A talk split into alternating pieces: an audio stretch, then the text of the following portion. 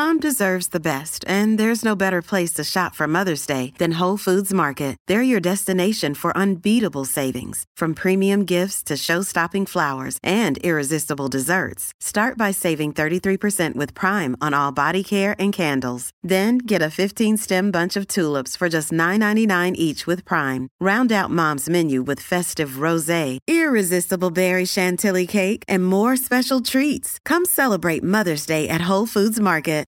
I don't want to skip over like if there are any concerns. Like I would say, there is some data suggesting that they may alter some of the artificial sweeteners may alter the gut microbiome. But what's important to point out is we don't really know enough about the gut microbiome to know whether that change is a good change, bad change, or or, or neutral change. I'm saying when faced with the choice of you know diet versus regular, diet's definitely better. Wherever you guys are watching this show, I would truly appreciate it if you follow or subscribe. It helps a lot with the algorithm. It helps us get bigger and better guests, and it helps us grow the team. Truly means a lot. Thank you guys for supporting. And here's the episode. Ladies and gentlemen, we got Dr. Layne Norton here today. How's it going, man?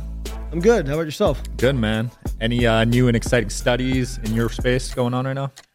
I mean, there's a lot of stuff coming out. It just depends on the. I just put up a post about um, training volume, like number of you know sets per week. A lot of what's been really looked at in the resistance training side of things is like, okay, what is?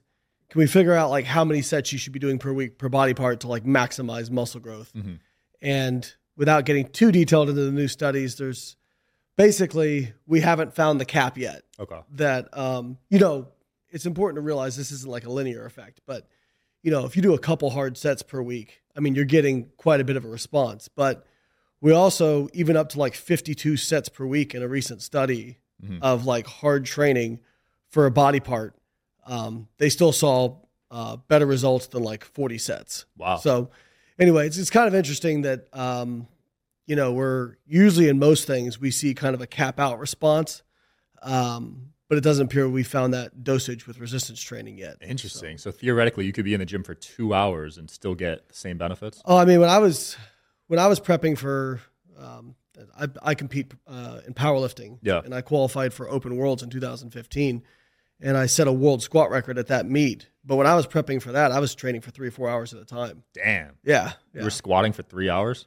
squatting, bench pressing, deadlifting. yeah, I mean, I had some, I had some, I had some pretty brutal sessions that Oh, about took my soul. But What were, what's the most you ever squatted? most ever squatted in competition was 668 pounds uh, in the 205 pound uh, class. Dude, squatting scares me because it's easy to have the wrong form. Yeah, I mean it's, and I'm actually somebody who like I have pretty long legs by nature, so my my upper body's about somebody who's five eight, and my legs are about somebody who's six foot two. Oh yeah. So is I that do a have- thing? What's that? Is that a good thing in squatting to have that? No, frame? no. Typically, you want to be a little bit longer torso, uh, shorter. It's really the femur length that makes the difference. Oh. Um, so I actually have quite a bit of forward lean when I squat, and uh, I don't know what can I say. I'm just hard headed. Yeah, I just that's crazy. I had skinny legs growing up, and I was I I took that and people making fun of me for having chicken legs, and was like, well, I guess I'll go show you. You know. Yeah. How common are injuries in that weightlifting space? It must be happening a lot, right? Um, I mean, it depends on what you compare it to. So if you compare like per hours of activity performed, weightlifting is much lower than most sports that are out there. Oh. It has similar injuries to non-contact sports. Um, track and field has similar injury rate there. Um, so it is common, especially amongst like lifters who are higher level, because you know once you get to a certain level, and this goes for any sport, uh, what it takes to make progress versus what will possibly injure you because you're not recovered enough is really close together. And that's why you see many, so many pro athletes struggle with injuries. And even the guys who aren't on the DL, um, they're usually dealing with quite a few aches and pains. Like it's, it is a very, very um, brutal experience being a professional athlete. Yeah. Um, and, and very rarely do you find guys who are like feeling good, you know, most of the year. It's just not how it works. Yeah. So health wise, what are you keeping a really close eye on? Is it your testosterone levels? Any certain vitamins you want at a good level? You know, I mean, like for myself, um, you know, I keep an eye on my blood lipids, my insulin sensitivity, um, sex hormones, you know, testosterone, those sorts of things. Um, but yeah, inflammation. Um, and based on my last blood draw, it was in good shape. Nice. So, um, How do you measure the inflammation? Uh, so you're looking at something called uh, typically CRP, um, which is C-reactive protein. That's typically the most common measure for inflammation. And uh, there's also other things like IL-6. There's quite a few markers. Shout out to the Science of Scaling podcast hosted by Mark Roberge. It's brought to you by the HubSpot Podcast Network, the audio destination for business professionals. Each week, Mark, founding CRO at HubSpot CRO and senior lecturer at Harvard Business School, interviews some of the most successful sales leaders in tech to learn the secrets, strategies, and tactics to scaling company growth. He recently had on the head of sales from OpenAI, and that was a very interesting episode on the future of AI. Listen to the science of scaling wherever you get your podcast today. A few markers, but I think CRP is the most common. Interesting. Um, I remember when I posted that video about diet soda, you got Mm-hmm. pretty pissed.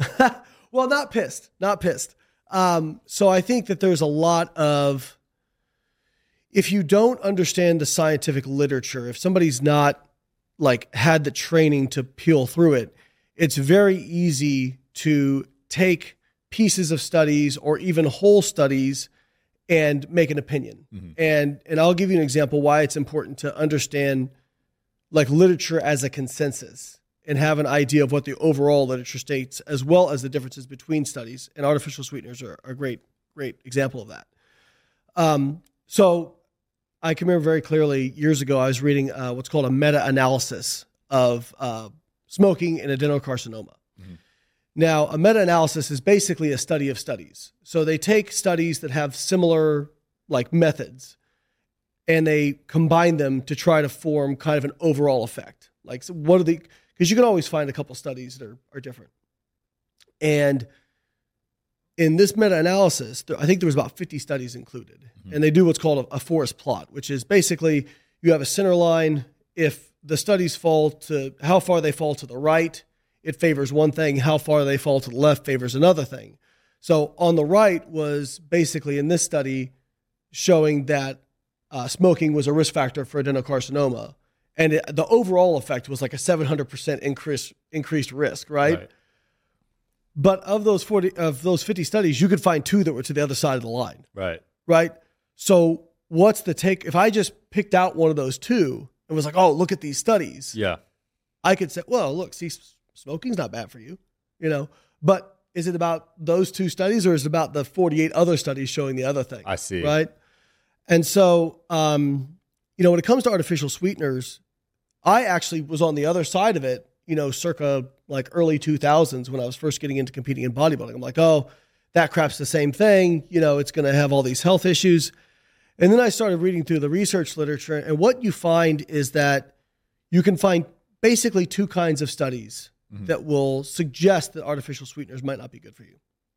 The first kind is where they feed it to lab, lab animals in really high doses, right. Right. And you can make darn near anything a poison in the right dose, Yeah. right? Like if you drink too much water, you can actually die. Wow. So, uh, like uh, this has happened at um, college hazing events before. Uh, you can dilute your electrolytes to the point where it actually you. Dang. So even water can be a toxin at the right dose. Now it takes an incredibly high dose, right?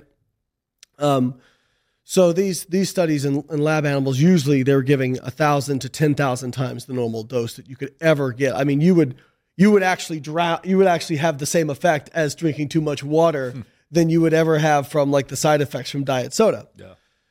So there's that kind of study. Then there's also what we call epidemiological studies, which is where they're they're looking at groups of people and saying, okay, this group does this, this group does this. What's their disease incidence, hmm. right? And so, you know, it seems like every few months the media will say, "Oh, look at this new study came out shows you know diet soda artificial sweetener increases the risk of cancer." Yeah. Well, the problem with those is in epidemiology, you cannot you you cannot separate out different factors with people. What I mean by that is people who drink diet soda are also more likely to be overweight. Mm-hmm. And some people have drawn the conclusion that well that means it makes you overweight. No, it's that people who are overweight are going to make more diet attempts and they're going to more, be more likely to use this as a tool, Right. right? And I'm thinking of a, a very recent study that came out where they, um, there was the Nutrasante cohort out of, I think it was France. 100,000 people. And the takeaway, the big headline was aspartame um, linked to cancer. But if you go in there, they separated it into like never users or, or don't use aspartame, low to moderate, and high. Mhm. And from low to moderate, there was an effect, but then there was actually a lower risk for the high group. Hmm. So to me, if something is carcinogenic, what you're looking for is a dose response. I mean, if you smoke more, you are at more risk of lung cancer. Right, it It's it's not a it's not a U-shaped curve, right? Right. Then when you consider, um, I use this um, and I'm involved with them. There's a an AI tool called Consensus, which basically um, is like an AI powered search for scientific studies. If you ask it a question, it will basically pull all the relevant studies and then give you what the kind of the overall message Yeah, is. that's cool. Yeah, it is very cool. And uh, there's also a feature called Synthesize, which it'll tell you like you have to ask a yes or no question, and it'll say like uh, how many studies say yes, what percentage say possibly, what percentage say no. So if you look up, do does aspartame cause cancer? 80% of the studies say, or sorry, 70% say no, 15% say possibly, and hmm. 15% say yes. So it's like on ballot, you would never think that when you listen to the media. Not at right? Because, but think about it. What in general on the news gets attention? It's stuff that scares you. You're right. Because if you are, and there's actually research to show this, that stuff that promotes a fear response is much more likely to be shared than things that like are not scary, For sure. right? And and part of that I think is um, kind of a biological initiative as humans that we're trying to protect other people in our tribe, right? So when it comes to artificial sweeteners and and things in general, the highest quality of evidence that we see in science is typically called human randomized control trials. And that means ideally uh, subjects are getting a placebo or not. Um, and you're controlling other variables. You're controlling a lot of variables. And the reason randomization is important is let's say we're going to go into a study, right? And I like artificial sweeteners. Let's say you don't, right? And um, they say, okay, you can pick which group you want to be in. Well, I'm going to pick the one that is giving the artificial sweeteners. You're going to pick the one that's not. But the problem is, we may select that, but we may also have a bunch of other things that are inherent to that selection that influence our overall behavior. Maybe one of us is more likely to seek other health promoting behaviors because we're also specifically avoiding artificial sweeteners, mm. right? And so, what randomization does is when you bring people in, you say just randomly, you're going to that group, you're going to that group. And you can assume that any of those traits, inherent traits, are going to get randomly distributed across those groups. So, if there's a difference between the groups, you can assume it's from the treatment effect. Yeah. And so, when we look at um, artificial sweeteners, and you can't do randomized control trials for years and years, you just, people don't allow themselves to be controlled that long. But if we look at, like, for example, weight loss, um, if we look at um, like markers of health, um, most of the studies, the randomized control trials, where they say, okay, you can have either regular sugar beverage or diet beverage, people lose a significant amount of body weight. Like I mm-hmm. think there was one trial that was, I think the end point was people lost 13 pounds Wow. on average just from consuming diet soda versus regular and their blood markers of like insulin sensitivity and some of their blood lip- lipids improved Wow. now i don't think artificial sweeteners are fat burners what's happening is they're just eating less Yeah. right because they're replacing that what's really interesting is some more recent studies have said have looked at well what about water what if we just told people to drink water mm-hmm. right and when you do that same experiment it still beats water Diet? yeah, just by a little bit, not a huge amount, but but just a little bit. And I don't again, I don't think the take home is that you shouldn't drink water. I think what the take home is people who are using water, maybe they're seeking out that sweet taste elsewhere. Whereas if they're consuming diet sodas, they don't feel like they have to go get it somewhere else. So now, again, I don't want people to straw man what I'm going to say. I'm not saying everybody should drink diet soda or anything like that. I'm saying when faced with the choice of you know diet versus regular, diet's definitely better. And um, you know, I don't want to skip over like if there are any concerns. Like I would say, there is some data suggesting that they may alter some of the artificial sweeteners may alter the gut microbiome. But what's important to point out is we don't really know enough about the gut microbiome to know whether that change is a good change, bad change, or or, or neutral change. Right. Because uh, I'm thinking of one study where they gave sucralose and saw a change in the gut microbiome. But one of the species of bacteria that uh, increased in population is a species that's known to produce more butyrate, and butyrate, uh, which is a volatile fatty acid um, produced by fermentation of these bacteria, actually has a bunch of data showing it to improve health, improve metabolic health, improve insulin sensitivity. So, bring it all back around, recommendation wise, if you can just drink water, drink water, right? That's great. Uh, but I, if you're somebody who has gotten to the point where you're drinking quite a few sugar sweetened beverages, using diet beverages is a very, very great tool to lose weight. And in fact, every time I post about this, I get people saying, well, I lost, you know, 50, 60, 70 pounds. All I did was replace with diet Wow. soda, right? That's fascinating. So my big thing is like, I'm not saying maybe there's no downsides. Um, I certainly haven't seen anything yet that makes me real worried. Uh, but what I'm saying is like, we got to be careful demonizing something that could actually be a really great tool for people, right? Um, and so that's kind of the take home I have. It's easy to read headlines, and there's very few people like yourself that will actually read these studies. Absolutely. Like when I um, do a blog post on my site, um, you know, I always make citations with everything.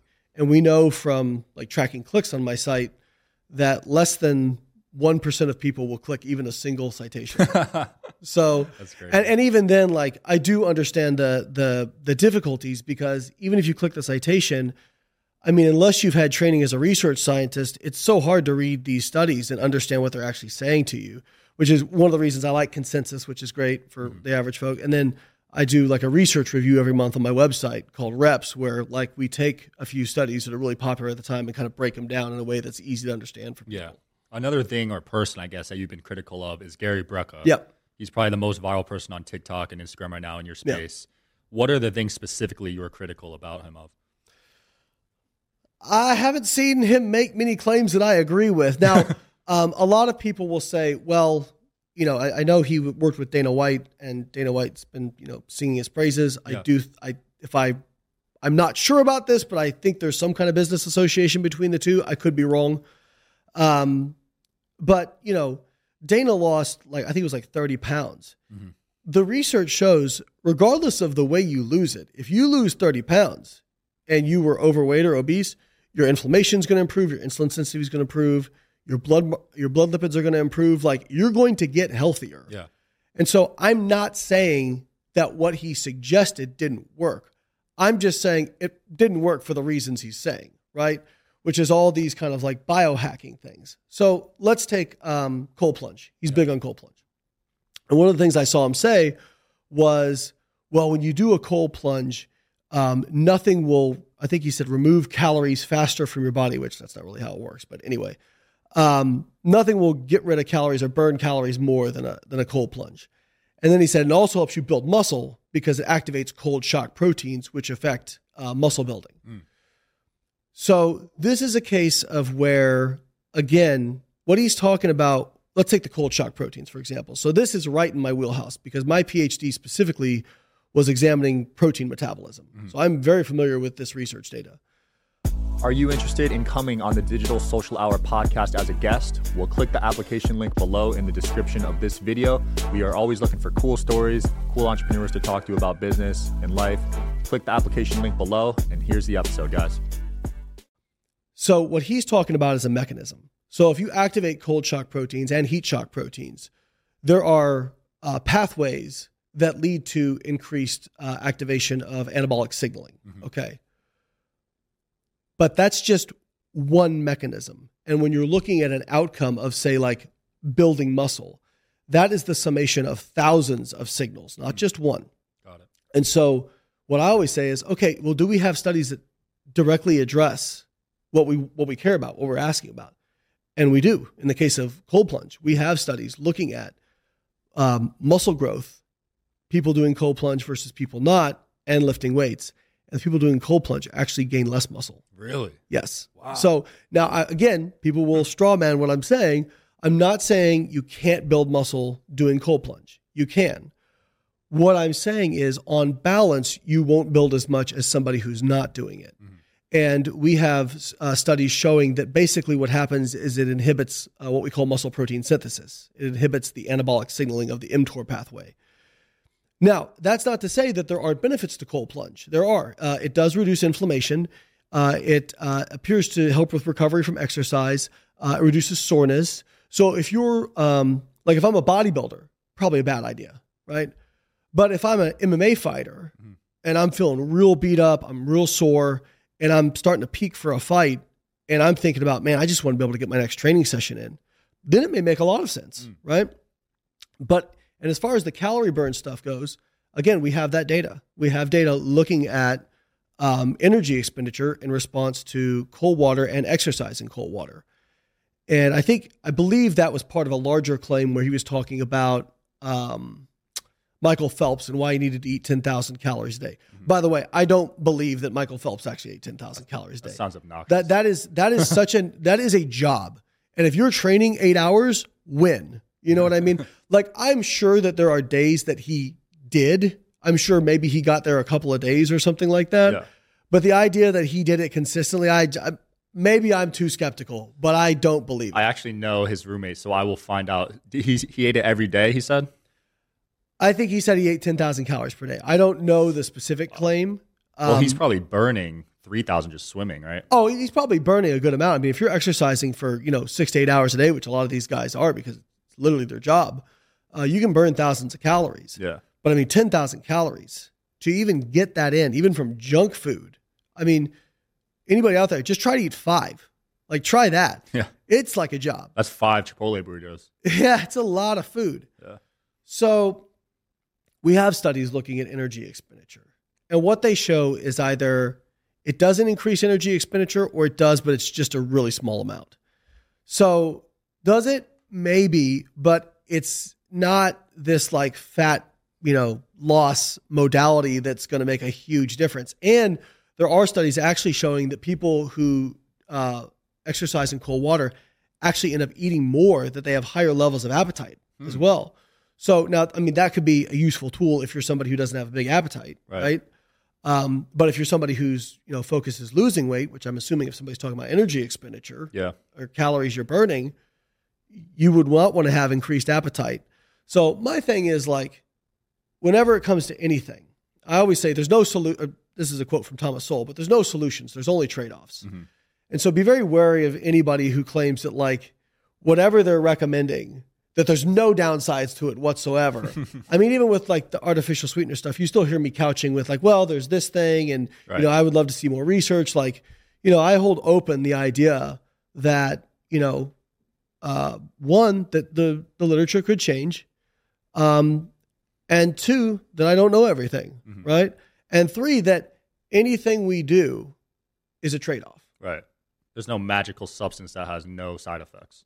Yeah. I mean, you know, there's there's things that uh, like you know when it comes to like supplements and that sort of stuff. I mean, there's stuff that appears to be like very very well tolerated. Like take creatine for example, mm-hmm. the most studied, most effective, um, safest supplement that we know of. Um, but some people do get GI irritation from it, mm-hmm. like they get um, diarrhea, they get bad stomach cramps. And so, again, like it depends on the population and, and everything has a downside. And it's up to you as an individual. To, and that's why when people say, this thing worked for me, this thing didn't work for me, I don't think a lot of that boils down to like huge differences in physiology. A lot of it's psychology, mm-hmm. but then also just like people's experience. And I always tell people, your experience is totally valid like what you experience is totally valid. Just be careful thinking that it applies to everyone else. Yeah. Right? I like what you said about the literature changing because when I was a kid growing up, I'm taught all these things are bad, certain things are good, like certain foods were superfoods like kale, and yeah. now it's like the opposite and it's like things could change at any time. Yeah, I mean, you know, I tell everybody are there foods that appear to be more health promoting than other foods? Absolutely like you know if you look at the research on fruit and vegetables i mean i know it's boring because they've been saying this for years but um, so and fiber intake if you look at um, our, our most me- or the biggest meta-analysis i've seen which was almost a million subjects in total basically they did what's called a meta regression, which is where they they take the data they have available and try to project out like what the dose response is. For every 10 gram increase in dietary fiber, there was a corresponding 10% decrease in the risk of mortality, cardiovascular disease, and cancer. Wow. Now, before anybody thinks I'm going to eat 100 grams of fiber a day and live forever, keep in mind that these are like relative uh, percent changes. So, what I mean by that, and this is where people get screwed up with media headlines as well, you'll see something says increases risk of cancer by 20%, right? Sounds really scary. If your absolute rate of the possibility of getting cancer in, say, the next 10 years is 5%, percent mm-hmm. like I'm just throwing a number out there, a 20% increase in the relative rate would mean you your absolute risk goes from 5 to 6%, Right. right? Now, still like obviously you would want to avoid, you know, like things that increase your risk, Yeah. but 5 to 6% doesn't sound nearly as scary as 20, right? Exactly. So same thing with fiber, right? Like if your risk of developing heart or having a, a heart disease in the next 10 years is let's say 10%, every 10 gram increase in fiber you go up, you know, a corresponding 10% decrease in the risk. Now, I think that probably caps out somewhere, Yeah. right? But, you know, there are foods that promote more health, you know, fruits and vegetables uh, seem to be pretty consistently in the literature show up. Um, but yeah, like the idea that like there's like one superfood that everybody should eat, you know, I, I I'm I'm a big fan of eating a diverse array of foods, and even you know some foods that you enjoy that may not be healthful because I always compare it to like having a budget, right? So um, if you're an athlete, say my, like Michael Phelps, right, and you expend a ton of energy, right? Um, you have a huge budget, and so if you are somebody who like a financial advisor, financial example, if you make a million bucks a year and you can and you want to buy a sports car for two hundred fifty thousand dollars, is it okay to buy that if you're still putting money away for retirement, paying your mortgage, pay, taking care of all your you know responsibilities? Sure, especially if it's something that like you feel good about and it makes you like hungry to like work hard, you know. Yeah. Uh, but should you do it if you can't afford it and you can't afford to pay these other? Well, of course not, right? Because it's a it's a bad investment no matter how much money you have, right? Because it's well, most are going to go down in value. Um, but that doesn't mean that you shouldn't do it if you can afford it, right? And so the same thing with you know if you're somebody who expends a lot of energy, you can still meet your nutritional requirements with you know fiber and protein and these sorts of things, and have room left over to have some fun with foods that you enjoy. Yeah. And so I think there's probably not a lot, enough of that messaging either. For you know? sure. And speaking of nutrition, uh, the nutrition on the back of every item at the grocery store, I saw you made a statement saying that could be off by 20%. Yes. So the the I think it's the FDA allows up to a 20% variance in the energy and macronutrient contents, which means if something says it has 20 grams of protein, it could have anywhere from 16 to 24 grams of protein. Mm. Right. Now, what I will say is, you know, people will kind of use that as like, well, that's why, like, for example, like tracking your nutritional intake is a waste of time. Mm-hmm. Um, you know, and and full disclosure, conflict of interest. I have an app that functions based off of like providing macronutrient recommendations and, Yeah. and making changes and tracking. Um, but that would be like saying it's useless to keep a budget because you can never know exactly what inflation is doing. You can't know what interest rates are going to do. You you have investments that you don't know what they're going to do, and you have unexpected expenses, right? You don't have to be exact. What you have to be is consistent, right? And so, and also, do you need to keep a budget to save money? No, plenty of people do without one. Is it a useful tool for a lot of people? Like seeing where your expenses are going? Absolutely. Yeah. Right. So same thing with like tracking calories, tracking macros. Do you need to do it to lose body fat? No. Is it a useful tool for a lot of people? For sure. Yeah. Yeah. So, like, I remember one of your competitors had a brownie and you took it to the lab and you found out he lied more than 20%, right? Well, so this was a um this was a small company, so I, want to say that, right? Like I I this wasn't something you could go buy off a grocery Oh, store. okay. But I think one of the things I will tell people, like if because I'll hear people say, Man, I'm eating low calories and I can't seem to lose weight. And invariably, usually when you look at this literature, people underreport their nutritional intake in studies anywhere from 30 to 70%. Wow. So there was actually a study I'm thinking of. I think it was in 1992, where they had uh, people who self-reported had difficulty losing weight on low calories mm. submit themselves to what's called a metabolic ward, which is basically food jail. Like mm. you are housed and you have all the food provided for you, and they can track everything you're eating and they can track your daily energy expenditure, everything. It's very controlled. Hmm. And what they found was these people reported that they were eating 1,200 calories, and on average, they were eating over 2,000 calories per day. And um, getting back to this, the way this whole thing came about was we had a client who was having difficulty losing weight when we found out she was having a couple of these uh, these like low calorie brownies per day. And I don't remember the exact macros, but it was supposed to be something like 17 grams of protein, 12 grams of carbs, and like three grams of fat. Mhm. Had it, purchased one, sent it direct to the lab, didn't even, never touched it. Yeah. Right.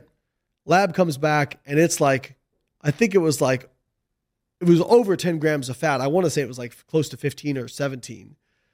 Like 50 grams of carbohydrate and three grams of protein, right? Jeez. So what I'll tell people is like, it, what's what's more likely that like you know, so if you're having trouble losing weight and you're consuming a lot of like like low calorie diet products, maybe cutting back to like more whole like single ingredient or you know whole foods. I I don't like using those terms because it's kind of nebulous, but you know when it comes to that, it's kind of like you know fruits, vegetables, lean meats. You know, try that for a week Yeah. and see what happens, right? And the other thing is too, people are really bad at remembering. We remember our meals, but not our snacks. Mm-hmm. So a great example of this is if you look at dietary food recall data, the average caloric intake in the U.S. is pegged at about 2,500, which doesn't make sense based on the obesity crisis. Yeah.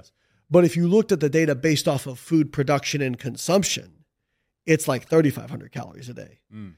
And I think a big part of that is when I think about like, do you remember what you had yesterday to eat? I mean, you somebody could probably pry it out of you, Yeah. but you'd remember your meals. But if you grabbed like a handful of chips or like some nuts or like a few, like whatever, that stuff adds up over time. Mm. And like in research studies, when they actually track it, it adds, adds up usually to a few hundred calories a day. The people don't aren't aware that they're they're getting in. yeah. And even like take like the professionals, registered dietitians, when they did research studies on them and their tracking, they still underestimated by about 10%. Wow. And I think people get really like defensive about that stuff because they think if I say that, they think, oh, Layne's saying I'm lying about what I'm consuming. I don't think people are necessarily lying. Some are. But I think mostly people are just really bad estimators of portion sizes. Like if you ever want to be depressed, go weigh out a serving of peanut butter. like it says two tablespoons. If you go out two, I've weighed like two tablespoons before. The serving size is supposed to be like 32 grams. If you take two, like not even crazy big tablespoons, but just like a good scoop, I weighed it, it was almost double, you know? and then if you look at um, a serving of cereal, Yeah. I mean, with the bowls we have these, it barely covers the bottom of the bowl. you know, serving ice cream, most people, a bowl of ice cream is probably three to four servings of ice cream. wow. So, like, the most I ever learned about nutrition, honestly, even after doing a PhD and everything, was when I first got into bodybuilding and I got a food scale and I just started weighing everything. And I'm like, oh man, God, I've been eating like four servings of cereal at a sitting, you know, like, you know, you never truly realize until you have that experience. Yeah, because you just assume one serving in your head when you see the nutrition facts. Right, But it's right. It's double, triple that. Exactly. Yeah. Exactly. Layne, it's been fun, man. I've definitely learned to be more diligent with my research. Anything you want to close off with or promote? Yeah, I mean, if people are interested, like you know, I've done nutrition coaching for a long time. Uh, I have an app, Carbon Diet Coach, which basically is an algorithm-based coaching app where people can put their information in, and it will generate out uh, dietary recommendations based on their goals. And then it will not just do that, but it will adjust them as they progress to optimize things. And we have a tracker embedded in that as well. That's done really well. My research review I talked about.